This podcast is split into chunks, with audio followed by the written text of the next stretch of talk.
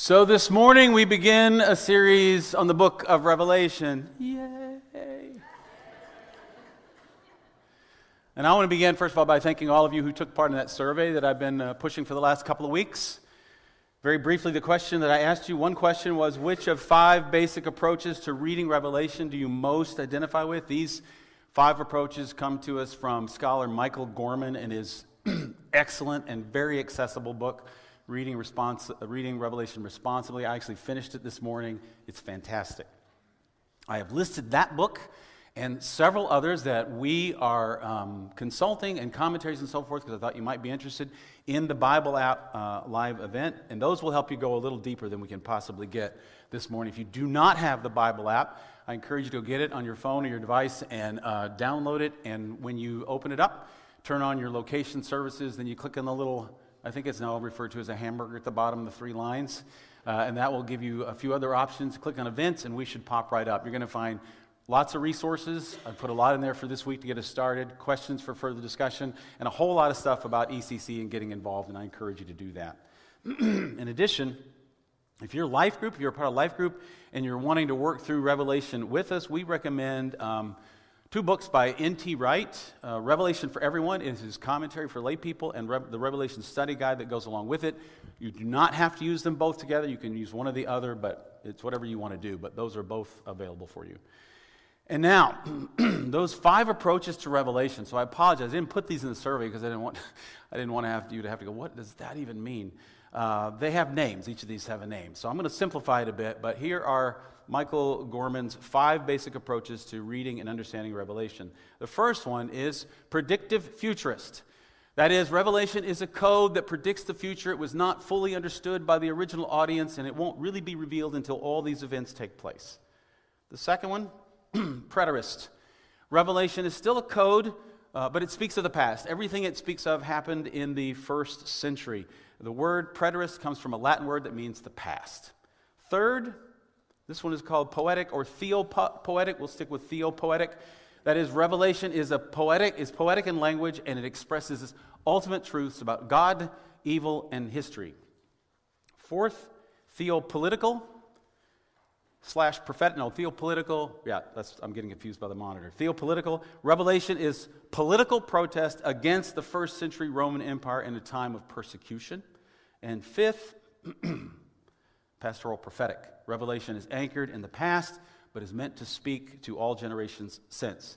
The imagery, in that case, both challenges and comforts uh, us by giving us a heavenly perspective of the events in our world throughout all of time. Four or five of you contacted me and said you didn't pick one of these because um, none of them seem to fit what you think about it. Or you said you combined a couple. Um, those are the rebels in our midst. And Or you just said, I really don't have an understanding of Revelation. I, have never really engaged in it for whatever reason. All those are helpful, all those are fine. Of the 61 people who did take part in the survey, no one picked number two that Revelation was a code, but all of it has already happened in the past. Here's what the rest of the responses looked like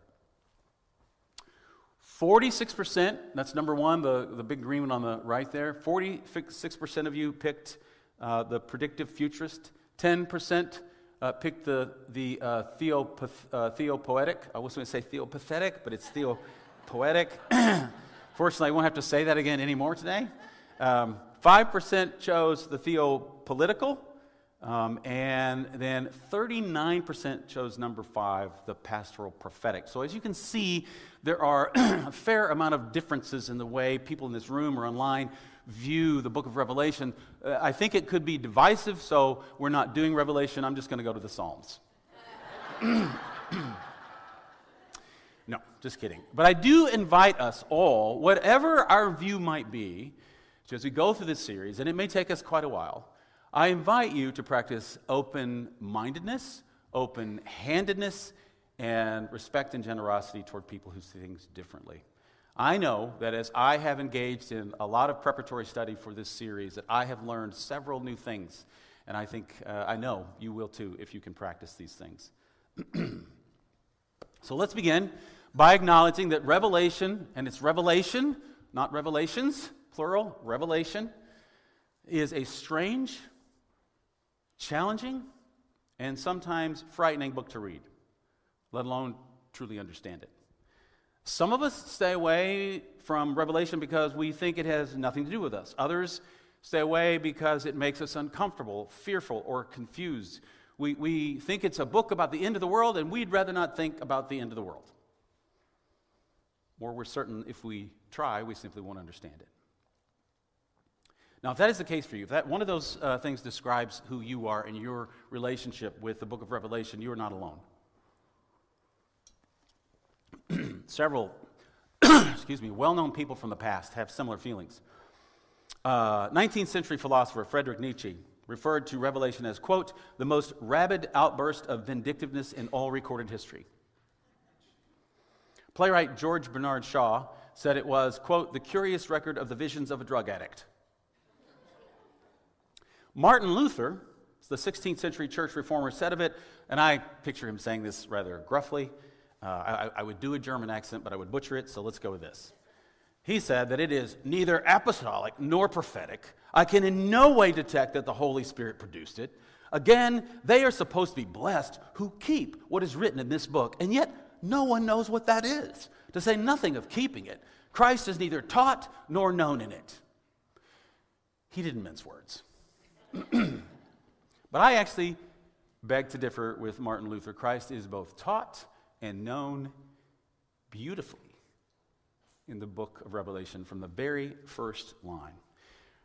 Revelation chapter 1, verses 1 through 8 is the introduction to the book. Verses 1 through 3 are a bit of a prologue, with verses 4 through 8 being a combination of a salutation of the letter and a doxology. In verses 1 through 8 of the first chapter of the book of Revelation, we, are, we learn several important things about how we are to read and interpret this book. It tells us where it's headed. so, Revelation 1 1 through 3.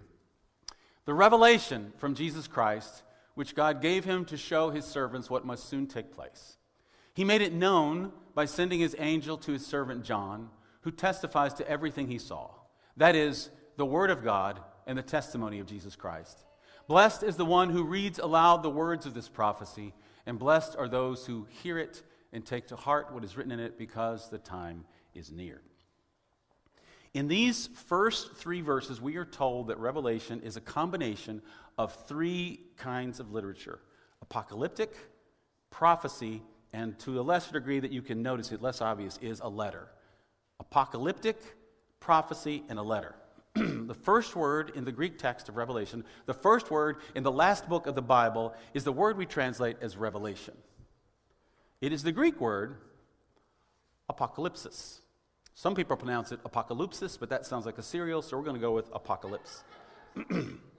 to lay bare, to disclose something previously hidden or unknown. To disclose something previously hidden or unknown. So, to start with, apocalypse is not a word as we have come to hear it that refers to the end times. It is a word that simply means to reveal something, to uncover something. It is a word that also, from this time on, came to refer to a type of literature that was common among Jews and Christians about 200 years before Jesus and about 100 years after. Apocalyptic we find several features of apocalyptic literature in Revelation. So, for example, it is characterized by things made known symbolically to the author via an intermediary, an angel is listed here. The Greek word translated in the NIV as made it known means to make something known using symbols. So, what we will read is not to be taken literally. These are not literal events that have been allegorized, they are realities that are communicated to John and to us symbolically. Apocalyptic literature also has a rather pessimistic view of the current reality. It's a pessimistic view of the current reality, but, and this is important, it has a very hopeful view of imminent and uh, impending future. It has a pessimistic view of reality, current reality, but it has a hopeful view of the future. John tells us in verse 1 that God has made these things known to show us what must soon take place. What must soon take place. There are things in this letter that were very much current to the people who first read it. And there are things in this letter that are further off in the future. The truth is, however, if we want to be honest with ourselves, no less than 17 times in the book of Revelation, 17 times, the readers are told, either by Jesus, John, or something, that these things will happen soon, or that Jesus is coming soon. 17 times. Clearly, there are things in this book, if you've read it, you will know this, that have not happened yet. What are we to do with this soon language? A couple of things. We're going to explain it as best we can when it's clear that something else might be going on. And where it's not clear, where it makes us uncomfortable, we're going to just sit in the tension and let it be what it is as we walk through the study. In one sense, what it was soon to take place is not the end of the world or the end times, but the impending increase of persecution these Christians were about to face. What was soon, certainly early on, is that persecution is about to pick up, suffering is about to pick up. So, right off the bat, we know that Revelation is apocalyptic. It will reveal some things, and we know that it is written to people in that day about things that were soon to take place persecution and suffering. Verse 3 of uh, John chapter 1 says that those who hear these words and take them to heart will be blessed because the time is near. Here we go again. The word translated um, as time there does not refer to chronological time. It is the Greek word kairos. It means the time when things are brought to crisis, the opportune time for decisiveness. Now's the time. That's how we use it. Verse 3 also contains the first of seven blessings or benedictions in Revelation, and in that blessing, we learn that Revelation is also a work of prophecy. What is prophecy? Scholar Michael Gorman sums up the nature of biblical prophecy when he says that, and I'll quote, and this quote is also in the Bible App Live event prophecy in the biblical tradition is not exclusively or even primarily about making pronouncements and predictions concerning the future. Rather, prophecy is speaking words of comfort and or challenge on behalf of God to the people of God in their concrete historical situation. Every word in that sentence matters.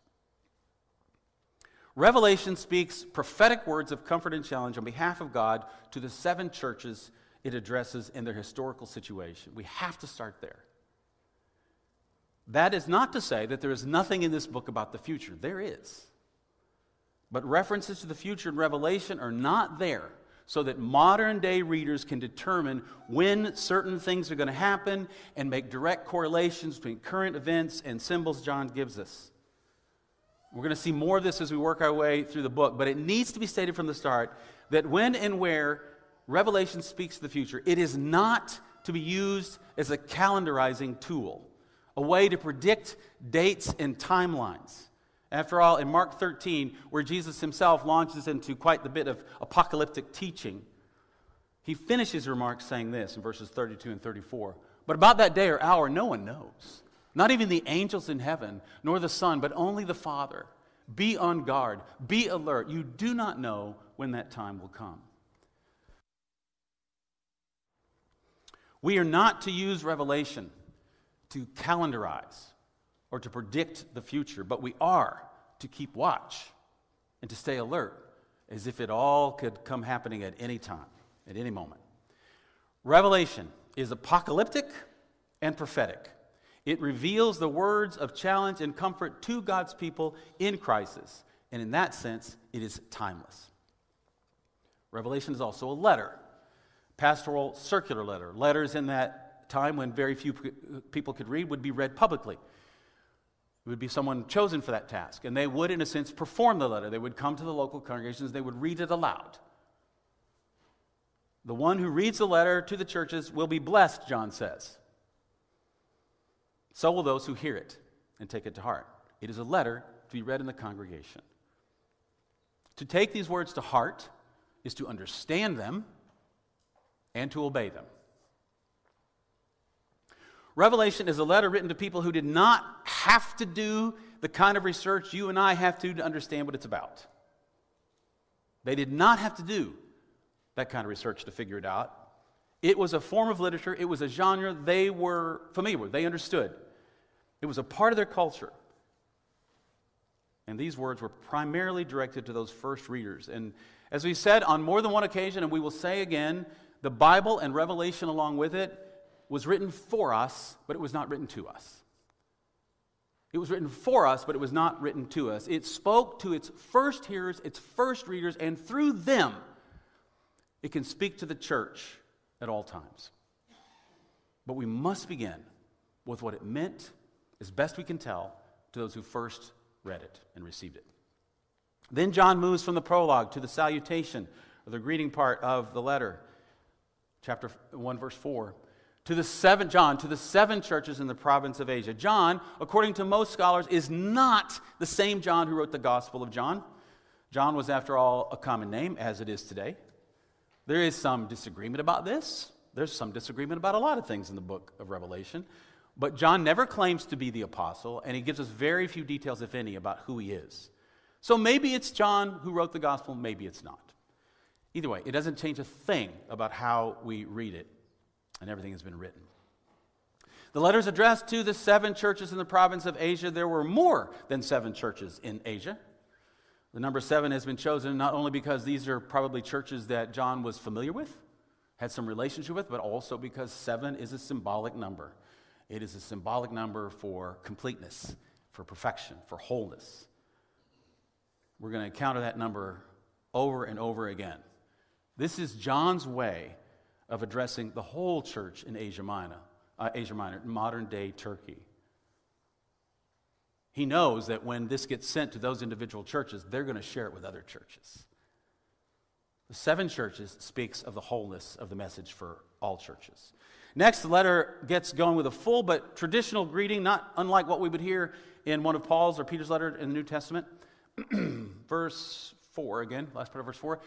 Grace and peace to you from him who is, and who was, and who is to come, and from the seven spirits before his throne, and from Jesus Christ, who is the faithful witness, the firstborn from the dead, and the ruler of the kings of the earth. This section is loaded. God is declared to be the one who is, and who was, and who is to come. This speaks to God's power, it speaks to God's sovereignty, God's presence, and it will come back to us again. It'll be echoed later in verse 8, said a little differently. John sends us grace and peace from God and from the seven spirits before his throne. What is that? There's a disagreement. Surprise? it could be translated as, as some of your Bibles have this as a footnote, the sevenfold Spirit, referring to the Holy Spirit. Or it could actually refer to the seven angels that Jesus addresses when he sends this, these, uh, this letter, this, these proclamations to the churches. Both ideas have merit, and I have gone back and forth all week on which one I think it is. On Tuesday and Thursday, I thought, well, these are the angels. On Wednesday and Friday, I said, no, this is the Trinity. He's talking about the Holy Spirit. This morning, as I reviewed everything, I went back and forth again. However, it's not totally necessary to know or to understand and nail this all down in order to continue to move forward in the book of Revelation. When you trust me, we need to keep moving forward. Finally, John offers us grace and peace from Jesus Christ as well, and then he refers to him with three important titles the faithful witness, the firstborn from the dead, and the ruler of the kings of the earth. Each of these titles are key to how Revelation will unfold. This book is both a revelation from Jesus and a revelation of Jesus, about Jesus. And as we make our way through the book, Jesus will be revealed as faithful witness, as firstborn from the dead, the resurrected one, and as the ruler of the kings of the earth. This is his death, this is his resurrection, and his ascension.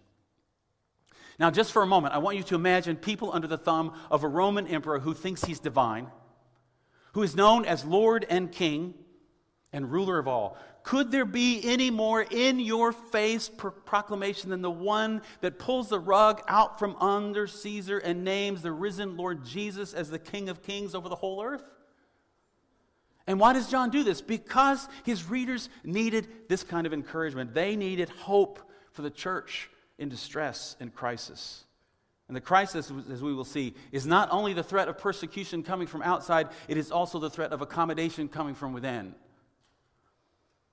As we said, words of prophecy and revelation offer both comfort to those in pain and challenge to those who might be modifying their faithfulness a little bit, snuggling up to power, getting in bed with the beast, playing it safe with the empire, trying to fit in with those elements of the culture that stand opposed to true discipleship and worship. Accommodation. Accommodation is nice if you're looking for a good hotel. It is something else altogether if you attempted to accommodate your faith out of fear of the emperor in the empire. And then John delivers a doxology that celebrates not just who Jesus is, but what Jesus has done for us.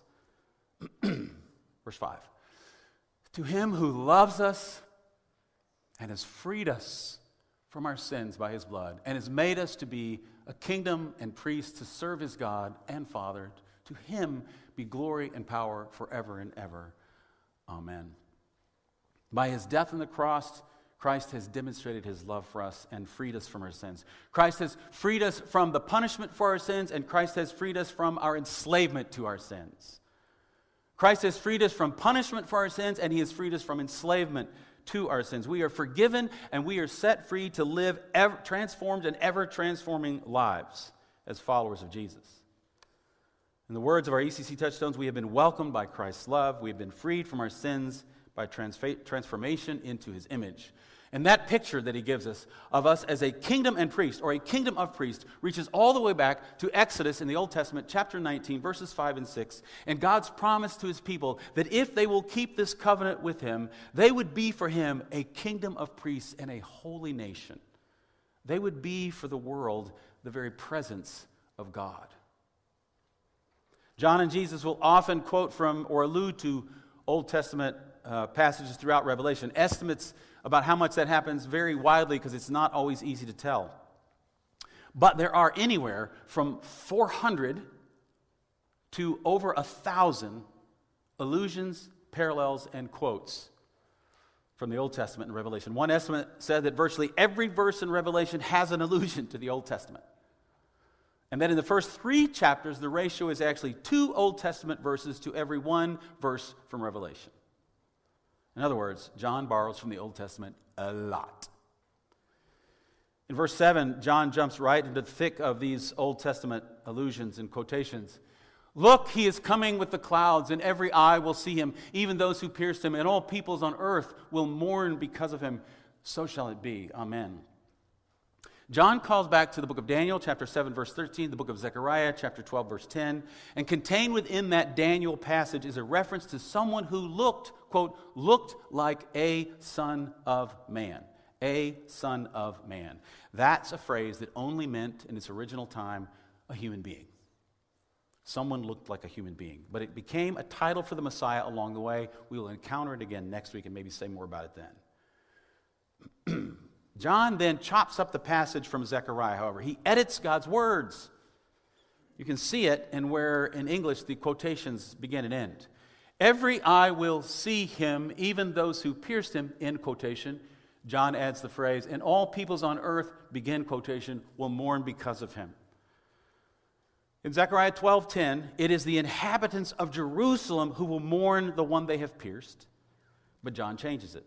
Now it is all peoples of the earth who will mourn. This is way bigger than Zechariah prophesied. What are they mourning? In Zechariah, the inhabitants of Jerusalem mourn as if they have lost an only child or a firstborn son. But in Revelation, John tweaks things a bit. Yes, all the peoples of the earth will mourn, but Rome, as those who pierced him, Jesus, will mourn in a different way when Christ returns.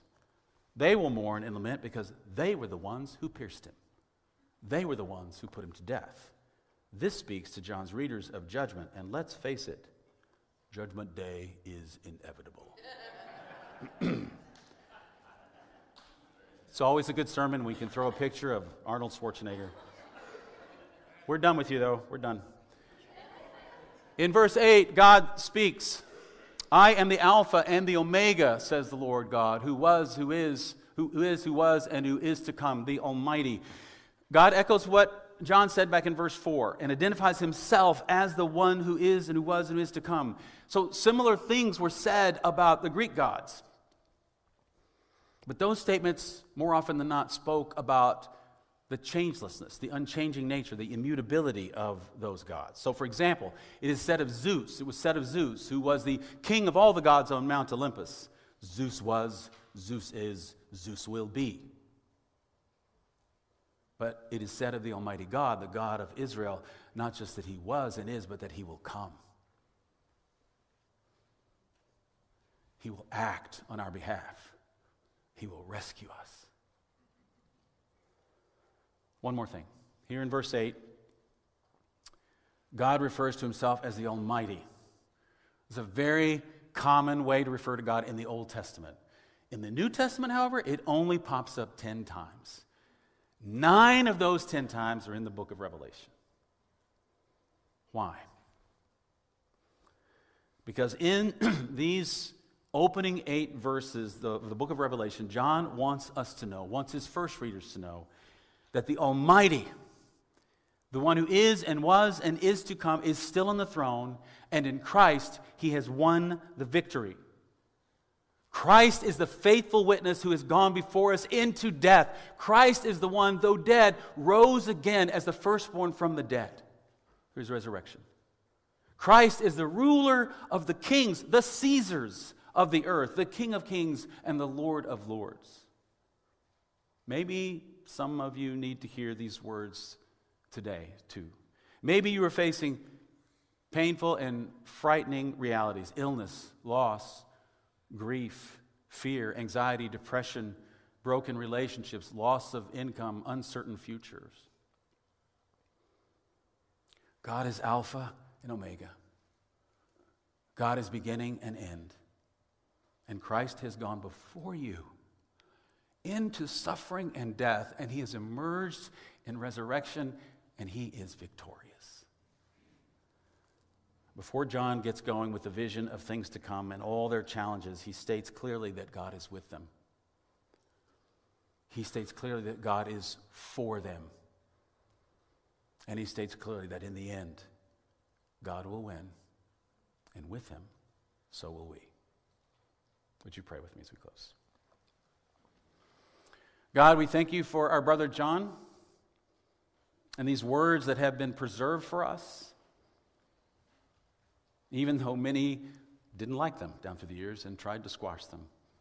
We pray that as we seek to walk through and learn and listen to your Spirit and engage thoughtfully and carefully with these words, that you would teach us what you want us to know and understand, and that you would give us the faith to entrust those things we don't understand back to you. Help us to love one another as we have conversations about the nature of the book of Revelation and what it teaches. Help us to worship you in spirit and in truth, Lord God, as the one who sits on the throne, as the Ancient of Days, as the Son of Man. Help us to give you the glory, the praise, and the honor. In Jesus' name, amen.